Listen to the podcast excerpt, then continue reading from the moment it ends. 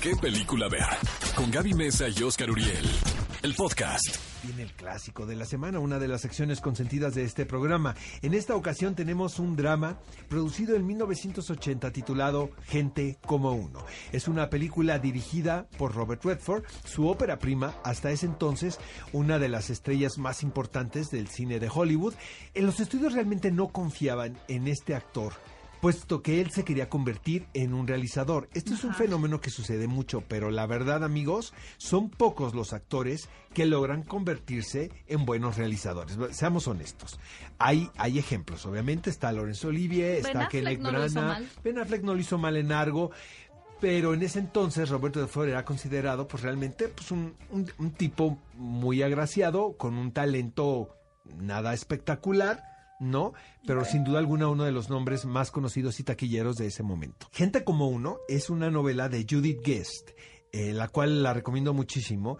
Eh, tiene que ver mucho con la década también, que habla sobre una familia, una familia de clase media alta, eh, que sufre una tragedia. La tragedia es que en un accidente de bote muere el hijo mayor. Mm. Son dos hijos. lamentablemente, los padres tenían una preferencia muy particular por el, por, el grande, exacto. Porque era el Golden Boy, o sea, era el que era muy bueno para la escuela, el que era muy bueno para el deporte, eh, el que tenía las mejores perspectivas, ¿no? A futuro.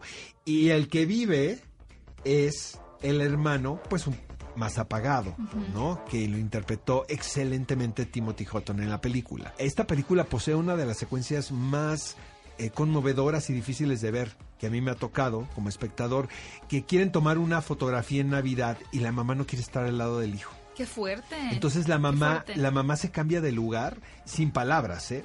Ves que la mamá está incómoda y se cambia de lugar. Dice, no, mejor acá. Pero realmente. Le trae el recuerdo del otro. Exactamente. y no, y lo responsabiliza. Ok. ¿No? Entonces sí es una, es una película muy intensa, la podemos encontrar en Cinepolis Click, se la recomiendo muchísimo.